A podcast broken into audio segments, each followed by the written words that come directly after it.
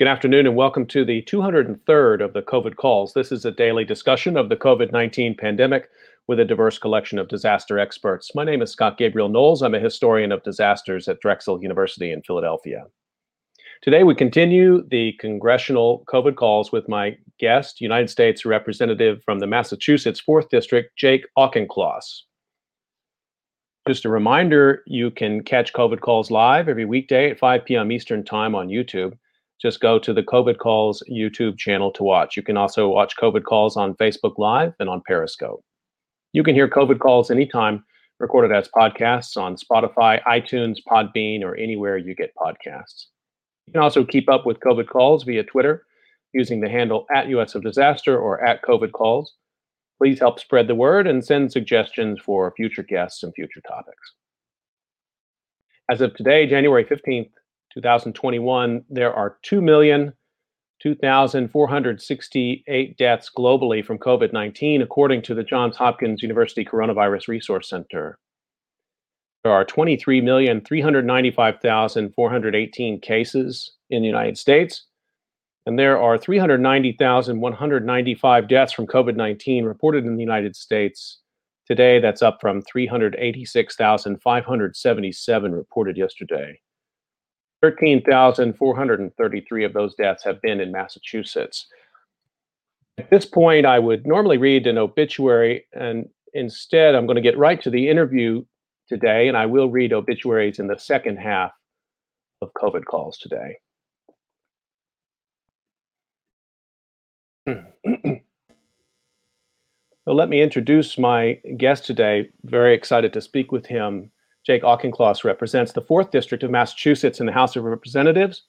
He was born and raised in Newton, Massachusetts, the son of a surgeon and scientist. From the moment he could read, Jake loved American history. After graduating from Harvard College, Representative Auchincloss joined the Marines. He commanded infantry in Afghanistan and special operations in Panama. He's now a major in the reserves. He won election to the Newton City Council in 2015 and topped the ticket in 2019. His favorite part of being a city councilor was constituent services and communication. He chaired the Transportation and Public Safety Committee and was a member of the Land Use Committee. And while serving as a city councilor, on nights and weekends, he managed teams at both a Fortune 100 and a startup company. He led product development in cybersecurity and insurance, and he has degrees in economics and finance from Harvard College and MIT. Representative Auchincloss lives in Newtonville with his wife Michelle, their son Teddy, and their Labrador Retriever Donut. Representative Auchincloss, thanks so much for making time to join me today on COVID calls. It's a pleasure to be here, Scott. I'd like to start just the way I usually do, find out where you're calling in from and what the pandemic is looking like there today. I'm calling in from Newtonville, uh, right outside of Boston. And what the pandemic is looking like here in Massachusetts is it's getting worse. It's getting worse. We are in a uh, uh, what President-elect Biden has rightfully described as the hardest stretch of this.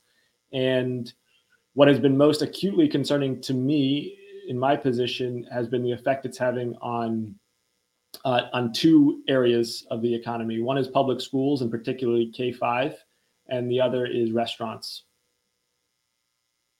I know you have uh, been very active in talking about how to get schools back open and keep them open in Massachusetts, and we're going to definitely come to that. And all of your legislative ideas going into this new Congress. But I think I'd be remiss if I didn't start by just asking you what it was like to be in the Capitol on January 6th. You've been in Congress two weeks and you've already participated in events that are going to be in textbooks. That's really something. What was that day like? I think if you had said to me a year and a half ago, hey, Jake, you're going to be a member of Congress giving a speech on the House floor to impeach the president for inciting insurrection in the middle of a pandemic, I would have thought that all of those things were implausible. so it's certainly been quite a 2020. Uh, it was uh, it was a somber and momentous occasion. I took no no joy in it. It was really very sad in a lot of ways. But on Sunday, January 3rd, I took an oath to support and defend the Constitution. And before I walked into the House chamber, I spent a long time with my dad looking at that huge portrait of the signing of the Constitution that hangs above the House gallery. It's got Franklin and, and Washington and others, just really kind of contemplating the brilliance of this American experiment, the resilience of our constitutional system, uh, designed to to make ambition counteract counteract ambition, as Madison said, and um, and then to see on Wednesday, 72 hours later, that it can be also very fragile and that it requires defending. Um, it was it was stark. Uh, but I, I swore an oath to defend all against defend the Constitution against all enemies, foreign and domestic, and it's an oath you got to take seriously, and it's one that does not have any asterisks about it for you know unless the president will tweet something mean about me. No, it's a it's ironclad. I, it's amazing, and the way you frame that, that, you couldn't have imagined a year and a half ago being in, then to list all those many things happening at once, all against the backdrop of this pandemic. And I, I want to just ask you about that as well. How do you see the connection between what happened on January 6th and the broader disaster that we've been living through of this COVID 19 pandemic? You know, that's a very interesting question and one that somewhat shockingly, actually, I'm realizing no one has asked before, and I'm not even sure I've asked myself. I think the assumption amongst most people I've talked to has been that actually the insurrection and the pandemic are divorced, that one is about right wing extremism and a digital environment that foments conspiracy theories and sedition, and the other has been about, you know, con- the, the elements of, of contagion in a globalized world and, and the incompetence of the federal government. And I, am not sure anybody's asked me how they intersect. I don't know that I have a great answer for that. I think my my thought would be that that we would have had this event. You know, imagine a counterfactual where there was no p- pandemic, but Trump still lost. Mm. I still think he would have done the same series of things. I'd be interested for your thoughts on that, though, Scott. I mean, do you think that? How do you think they're related? Well, it, I to me the two I mean, I like the way you frame the counterfactual too. Would it have happened uh, even without the pandemic? But it's it's hard to look away from the amount of disinformation in in the system, and the poor leadership that's been on display from the beginning. And and you've been very eloquent about that and talking about the president and the failure of leadership. And he just had many more opportunities to demonstrate that um, and to look for that fracturing of society. It seemed almost that what most of us think of as a mishandling of the pandemic became an, electoral an electoral strategy. That's right. For him. And I guess that's what I wanted to sort of get more of a sense for you of the, yep. the sort of broader political ecosystem that we're operating in here, in which the pandemic has brought to the fore very many ugly things. Well, he turned masks into a, a culture war issue, unnecessarily, of course. But he and and goaded on by Mark Meadows and and uh, uh, what's his name, Stephen um, his his speechwriter, the the former aide to oh Stephen Moore, St- Stephen Moore, yeah, is a former aide to the Alabama senator, um, goaded on by really his most right wing reactionary aides, decided to make mask wearing a a divisive issue rather than a unifying one, and it was partly informed. This sounds ridiculous to say, but it, it, it's true and it's been validated. Partly informed because he thought he looked bad in a mask and so he didn't want to wear one because he didn't think it made him look good. And he decided to make it a badge of loyalty to him. And I can't quantify how many thousands of lives have been lost and the economic and, and social damage that has been wrought by that petulant decision, but it is breathtaking. If we had worn masks early on, and if that had been demonstrated by leadership and reinforced rhetorically by leadership, we'd be in a different place as a pandemic. Let's talk a little bit about the year that that you had in the midst of all of this. You were running a campaign. Um, what's it like to campaign for the House of Representatives in the middle of the worst pandemic since 1918? so I first got elected to the city council by knocking doors. I, I, did nothing complicated except every day went out for four and a half hours and knocked on people's doors and had conversations. So it was at a personal level dis- very disappointing to me to not be able to establish that raw connection. And the the danger of that is that you start to over-index on social media, right? Because you're every every political campaign is so hungry for feedback loops about how you're doing, and and at the congressional level, you're not doing polling very frequently. You do maybe one or two polls, so you don't have daily or weekly or even monthly feedback on on the state of the race. All you can see is fundraising numbers, which are only a very very rough proxy, um, and you get some chatter. so people look for indicators on social media, and that's a that's a not a good idea because Twitter is not representative of the electorate. Facebook is not representative uh, of the electorate. At least the comments are not. Um, and I was constantly reminding my team, constantly reminding my team, we need to be very careful. We need to be, we need to not freak out about sort of the, the daily Twitter thread. We need to focus on what voters in, in Taunton and Attleboro are actually going to be concerned about. So that was number one. Number two is uh, it was interesting sort of arbitrage opportunities that it creates. Uh, political campaigns in Congress are um, very predicated on on TV spending, on on broadcast and cable TV. And there was a period in March, April, and May when my TV consultants came to me and they said, you know, something's really, something really weird is happening. Everybody is locked up inside, Hmm. and they are really hungry for news about what's happening. We're seeing TV viewership go up to about eight hours a day on average, which is mind blowing. It's like two or three x the, the, the typical median. Now, normally that would mean that advertising costs would soar too, because you pay an advertising cost per point, you know, per the percentage of the population that you reach, and so they're they're efficient. But advertisers were pulling back because they were facing down the worst recession in 100 years. or Nobody can shop. Right.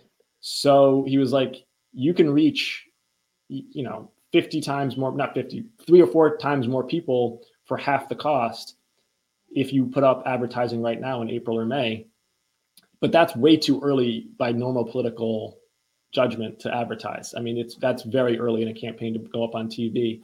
And so we had this debate that no political consultant or campaign had had in 30 years about do you take advantage of this opportunity? We decided ultimately we decided not to, which I think was the right decision. But That's that's fascinating and and uh, unexpected paradox there.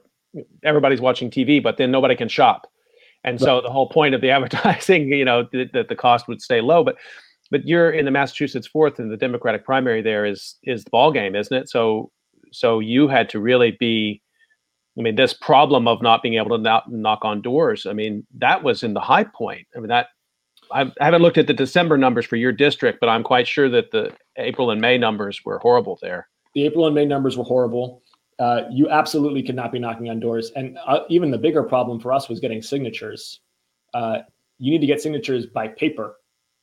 And, you know, you're not standing outside grocery stores in April collecting signatures. So we were mailing individual sheets to my supporters and having them mail back uh, the signature sheets. So it was a, at one point, this entire office that you're looking at was literally stacked high with signature sheets. I mean, Wow. thousands of them. It was a logistical nightmare. It's uh, amazing and historical, and you've learned how to run a campaign under conditions that no one, and hopefully you won't have to run it like that again for reelection. Oh, It'll be a back out on the street, and Truly. everyone will be vaccinated. Let's talk a little bit about um, the issues that you ran on and um, how you see the year ahead in terms of legislation. Where are you going to be most active legislatively, particularly related to the pandemic? where I've made my early mark and where I'm continuing to to prioritize is COVID testing for the public schools and for uh, and for childcare as well. Uh, there are so many reasons why that's my focus. It, it has been breathtaking incompetence at the federal level that has allowed us to get where we are with the lack of, of surveillance testing in the schools. It's really we have required school districts and school nurses and teachers and parents to become you know public health agencies unto themselves and the damage that that has done to kids of all stripes but especially kids from low income families and, and kids in communities of color is going to be i think the greatest tragedy of this pandemic in retrospect uh, we're going to ossify if we're not careful we're going to ossify generational inequity and in my district that is a district with both very affluent and, and working class towns i really it strikes the very heart of who we are and it's just not fair that there are kids in Taunton or Attleboro, Fall River, who have effectively fallen off a learning trajectory. But there's kids in Brookline or Wellesley or Newton who are in learning pods five days a week because they have private tutors and they're going to be okay. Um, that's no judgment on the parents who are doing that for their kids. Everyone's going to do what the best that they can for their kids in trying times. That's what you would expect from parents. It's a it's instead a, a searing judgment of government incompetence at the federal level that we couldn't get these schools the support they needed. I talked to a superintendent who spent 90% of her time doing contact tracing. She's a superintendent doing 90% of her time is contact tracing. Meanwhile, the NBA started its season on time with all the contact tracing and testing support it needs. You know, what does that say about our priorities as a country? That we care more about professional basketball than we do about public education. You see this as connected to a sort of broader trend of disinvestment in, in public education, or is this uh, about disinvestment in healthcare, or, or both of those? I mean, so many things converging in this issue. Um, yeah, I mean, it's become it's become almost commonplace to say that the pandemic has crystallized and revealed longstanding inequities, and I think that's true. That is unquestionably true, and along a lot of different dimensions. Um, I don't, but what I, I don't necessarily see this as capping off any particular trend. I just see this as gross incompetence. Like mm. that, that's usually the I usually look for the simplest explanation. in this case, the fact that the president of the United States just didn't care about solving the, the problem was a big part of why there's a problem. Like if if in March or April, federal government had done three or four things, right now this pandemic would be a nuisance. And those three or four things to me would have been one, uh, the vaccine and getting the vaccine developed in less than a year. And and that obviously has happened. Science science has done the impossible, and there's a whole backstory about why that's possible. And I'm sure you've done podcasts on it, but it, a lot of basic research funding, a lot of it happened in Massachusetts actually. Um, number two is right take a blank check out and say to every single of the important life sciences manufacturers there is no amount of money that we're not willing to pay to ensure that we're going to hit scale on these vaccinations the second that this vaccine is ready. However much you feel like you have to make to get the whole country vaccinated we are going to pre-write the check for you.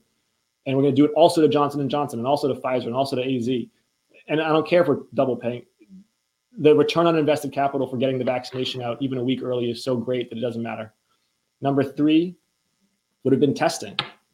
And number four would have been mask wearing. If we had done those four things as a country in March or April, this thing would have been a nuisance by now. And we failed to do any of them except for the science. Those points are all, um, I couldn't agree with you more. I don't think I've anybody, I heard anybody say the second one as clearly as you just said it in terms of what was possible. I think a lot of Americans have forgotten what's possible under disaster conditions um, and we've never really faced, you know, maybe back to World War II, that we've had a national disaster of this of this oh, scope. And I and so your point there about the government's capacity to pre-write the check so that the real issue is just about get, solving the logistics. The private sector is pretty good at a lot of this stuff. It just needs to de-risk the investments it has to make. And you know, we've spent I don't know the exact number, four trillion, five trillion dollars now of government money on relief, and and are going to probably spend more. We could take a whole comma off of that off of that and have made it 500 billion. You know, if if the president of the United States had, had said to the 50 biggest companies, here, you come come take a tour of our printing press. We're literally going to keep this thing running, and it, it doesn't matter how much this thing how much it costs. You need to come up with the vaccine distribution and testing and PPE that we need and we'll prepay for it. It would have it would have solved so much. And there's just not that there was not that leadership and, and foresight. Well let me stay with this because you know there's a lot of erosion of trust in government. I mean part of this is people we don't want them to necessarily know what the government's capable of doing in disaster because that would mean we'd be having disasters all the time. So we don't want to have to bring those powers to the fore very often people are not maybe aware of that. But at the same time, there's a lot of erosion of trust out there in science, but particularly in science and the service of government. I feel like you're in a very unique position because you're coming into Congress and you are younger than the median age of a lot of people who are in the Congress. And so you represent, I think, for many people, um, you know, that that voice who can come in from the outside and say, hey, whatever the status quo was, it's it's not working how are you going to take on that issue of trust? Well, it'll really help to tell the truth. We've spent four years lying nonstop, so we shouldn't be surprised that people think that there's a trust gap. And I say we as the royal we of the federal government. Obviously, there's a lot of people who've been telling the truth, but the key actors, the president and his enablers in the last four years, have just been lying nonstop. I mean, it's just we're drowning in lies as a democracy. And the most important thing we can do is tell the truth. My constituent, uh, Dr. Walensky, the new incoming head of the CDC, wrote an op ed for the New York Times saying, I will tell the truth even when the news is grim. And that's exactly the right attitude for elected officials to have. Just tell people the truth. You had mentioned that, that trust in science is declining. I, I'm going to have to, I may diverge with you on that. I'm not sure that's true. I actually think trust in science is on the upswing science as an institution, along with the military, tends to rank pretty high in, in, in public opinion polls. And I think that's because science, by its very definition, is one of, of empirical truth seeking. And we've seen major scientific figures like Dr. Fauci gain tremendous profile by just being honest. Uh, so I'd like to see science double down. And, and I say that somewhat selfishly as the representative from what I would argue is probably the life sciences capital of the world here in, in right outside Greater Boston. Um, I'd like to see life sciences continue to flourish uh, on on with the tailwinds of this pandemic and their response to it. Uh, I'm glad that that you brought up this issue of the divergence in trust in government and, and trust in science, and I think it's a pretty fluid dynamic. I'm I'm hopeful, like you, that with better science communication and leadership going into this year, um, people can learn to to trust again. I, I want to ask you something about your background and something else important I think you bring to this conversation is your background in the military. And in terms of problem solving and also in terms of sort of learning from disasters, this is a huge problem in the United States. Learning from disasters and then turning those lessons into better ways to do things. I'm sure that's something that uh, you must learn as an officer. Can you talk a little bit about that? Yeah, I think there's two threads there. Uh, there's in the military, there's the concept of an after action review. And an after action review is painful because everybody basically takes off their ranks. I mean, literally, sometimes you take off your rank on your collar and walks through what just happened, what, what happened during the patrol or during the mission, what went wrong, uh, who was accountable, and then how we're going to prevent it from happening in the future. And people hate them people people hate accountability, but they're really effective. And if you if you make them a habit of of a of a platoon, you get better really fast. You climb up a competency curve really fast as, as a group. It requires a lot of trust. It requires strong leadership, but they're effective. I, I think we don't have that habit in government generally. General, there's a sort of an approach usually in government of a uh, little bit of CYA sometimes, which is not not healthy. It's kind of the opposite of an after action review. Um, so we need to embed that mindset, I think. But I would also say that in my background, I've, I've worked in business, I've worked in the military, I've worked in local government. And what those three things have in common, despite being very different organizational dynamics and having very different objectives, is they're all solution oriented.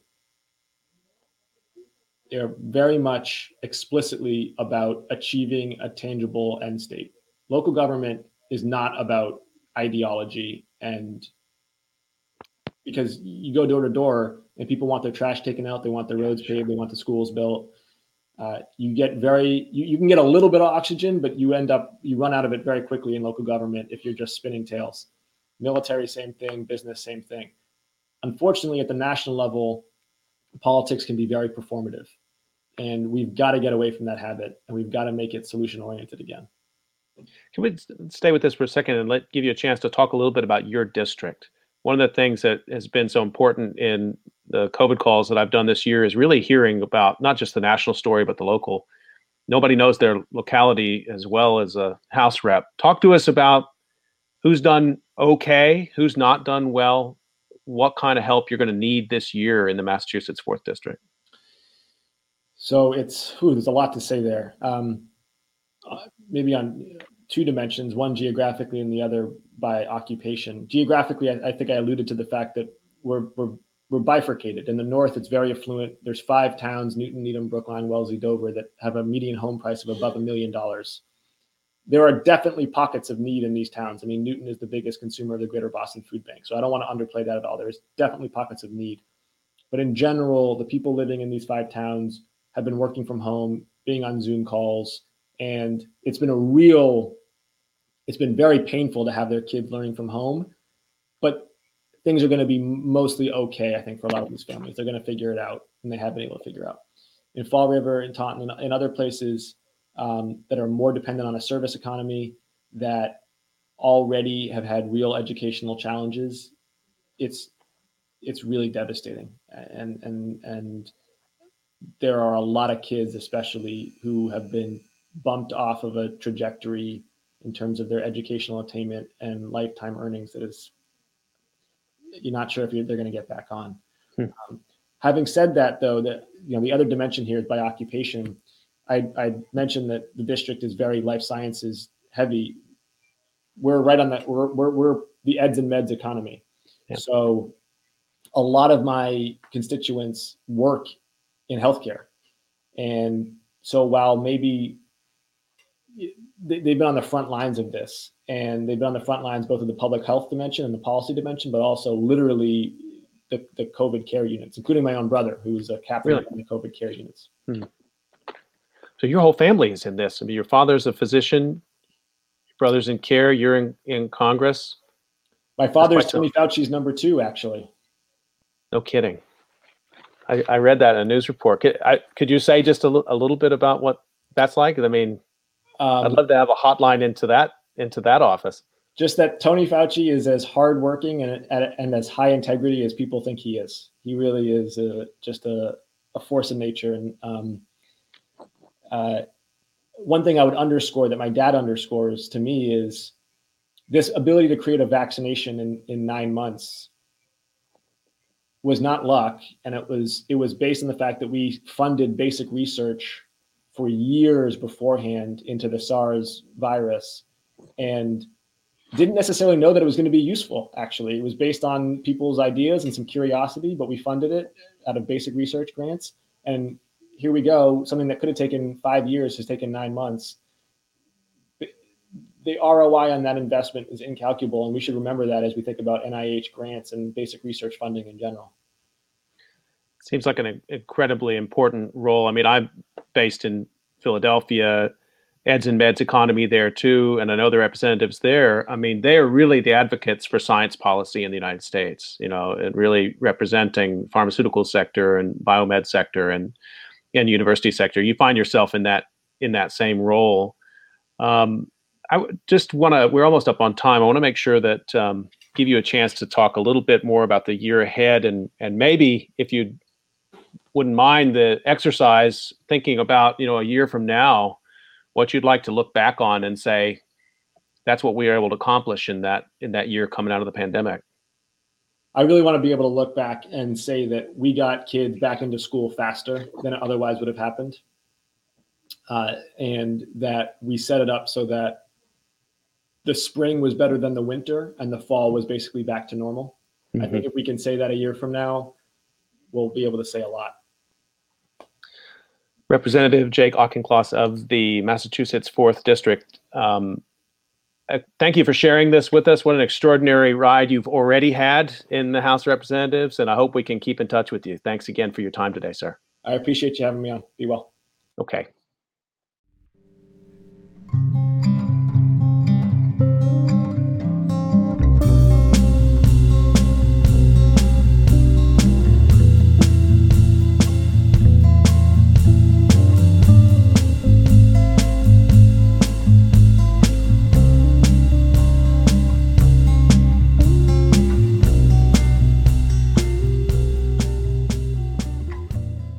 We've had extraordinary conversations this week on COVID calls with elected representatives, and uh, some of the same themes we heard today. We've heard earlier in the week when we talked with Representative Chrissy Houlihan of Pennsylvania and Senator Bob Casey yesterday about the challenge of rebuilding trust in government, but also I just think the real hunger um, that I heard in those three conversations to get back to something that looks like legislative activity in a in a normal political space not that there won't be disagreement, but that you can have ideas and get it turned into legislation and have it impact people's lives.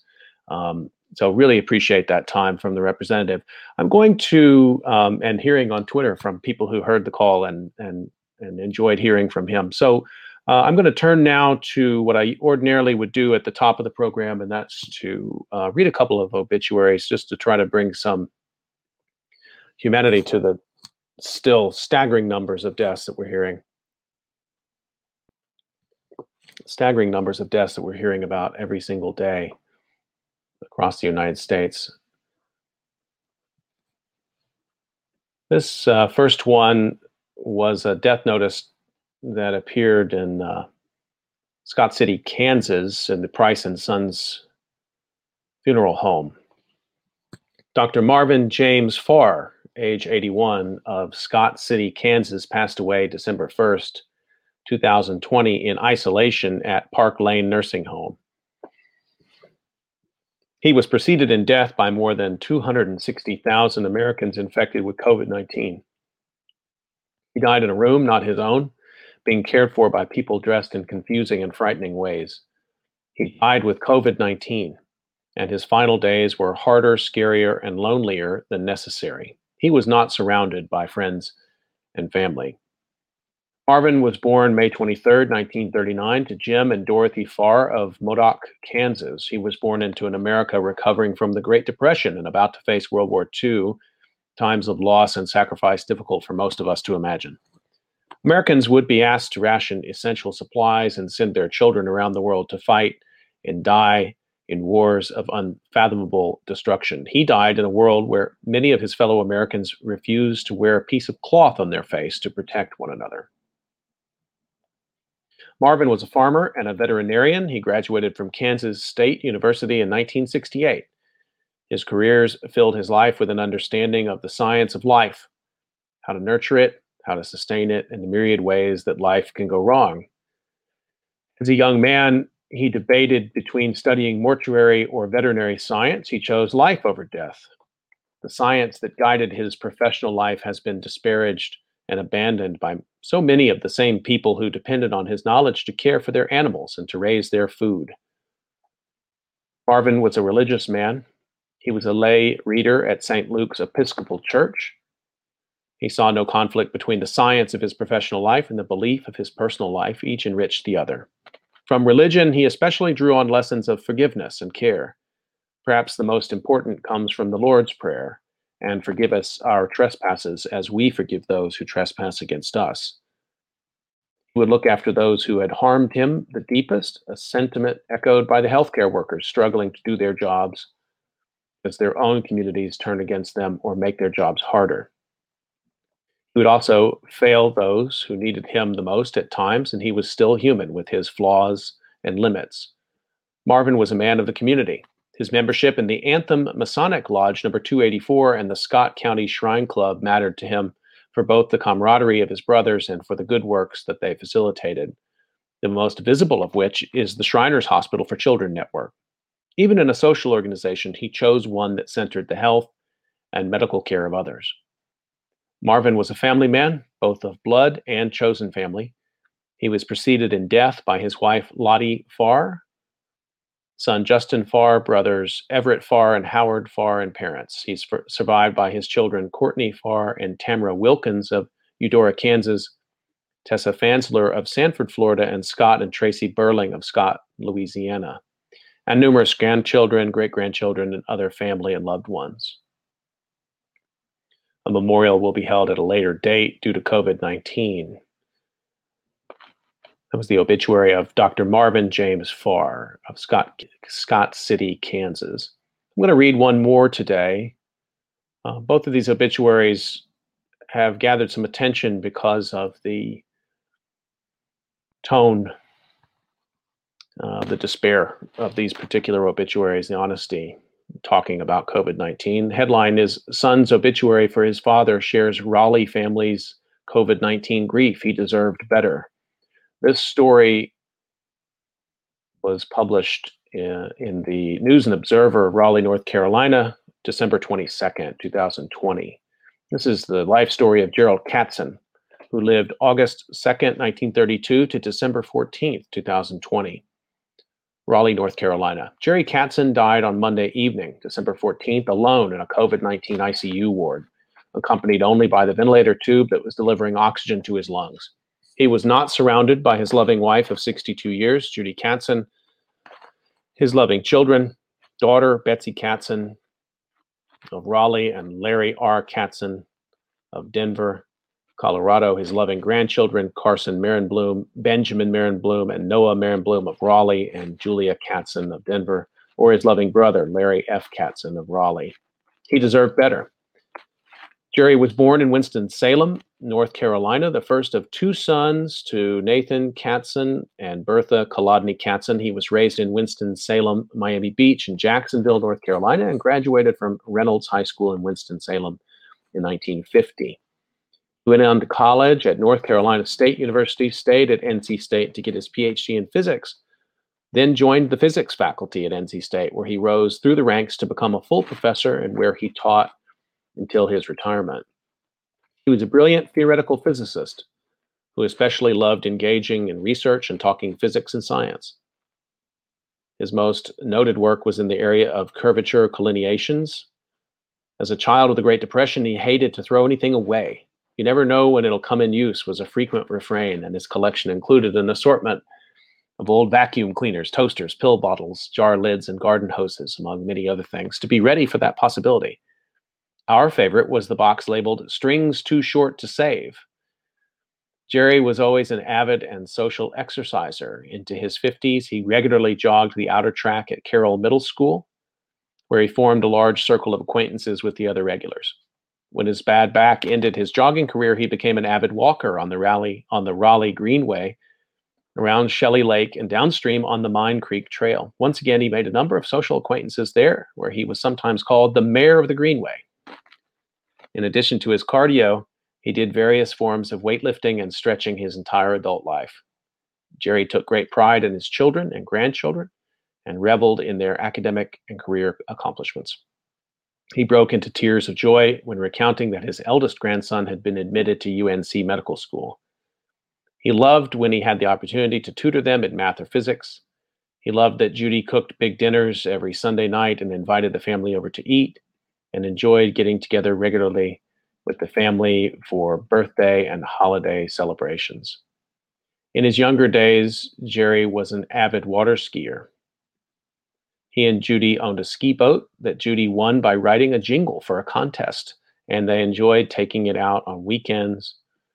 They enjoyed taking it out on weekends with friends and family. Once the immediate family is cleared to leave quarantine, they will gather for a private graveside service at Hebrew Cemetery in Raleigh. In lieu of flowers, the family has requested donations in Jerry's memory to the American Civil Liberties Union of North Carolina. Virtual Shiva Minyan links will be shared at a later date. That was the life story of Gerald Katzen.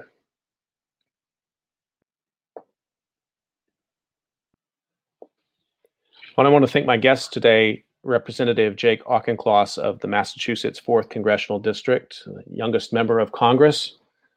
It was exciting to hear from him and his ambitions to try to make things better for his district and for this country. And I want to thank all my guests this week. It's been, for me, an extraordinary week of COVID calls, and thank you all for participating as well. And we'll be right back next week. We'll start on Monday, returning to our discussion of vaccines and vaccination. You can catch COVID calls live every weekday, 5 p.m. Eastern Time. Stay healthy, and we'll see you on Monday, 5 o'clock.